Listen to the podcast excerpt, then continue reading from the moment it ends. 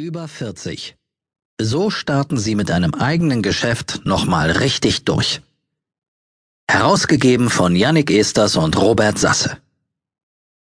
Wer lange genug für andere gearbeitet hat, der will es endlich wissen. Ein paar Jahre der Erfahrung sollte man sich schon gönnen.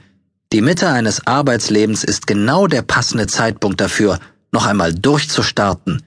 Und zwar richtig endlich frei sein von den Zwängen, die einen doch nur binden.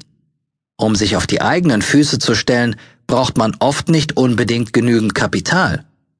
Das kann man sich auch zur Verfügung stellen lassen, wenn man nur ein überzeugendes Konzept vorlegt. Entscheidend ist die zündende Geschäftsidee, von der sich auch andere begeistern lassen. Darüber hinaus warten jede Menge Überstunden. Sie zu zählen, damit ist es nun vorbei. Als Lohn aber winkt die neu gewonnene Bewegungsfreiheit. Rechenschaft ist in erster Linie nur sich selbst gegenüber abzulegen. Natürlich halten Geldgeber ein wachsames Auge auf die Verwendung der Mittel, und wenn man das nicht möchte, kann man auch ganz aus eigener Kraft beginnen. Man weiß ja nie, wo die Schwachstellen sich verbergen. Was in der Vergangenheit falsch gelaufen ist, wird nur immer besser werden. Mit emsigem Fleiß kommt man zum Erfolg und stellt zukünftig alles bisher Dagewesene deutlich in den Schatten.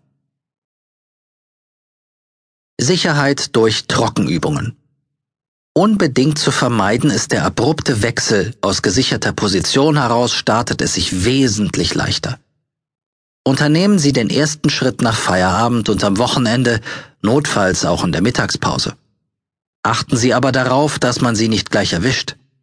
Die Kollegen sind hellhörig, soweit sie nicht eingeweiht sind, der Chef möchte einen guten Mitarbeiter nicht verlieren. Stimmen Sie nicht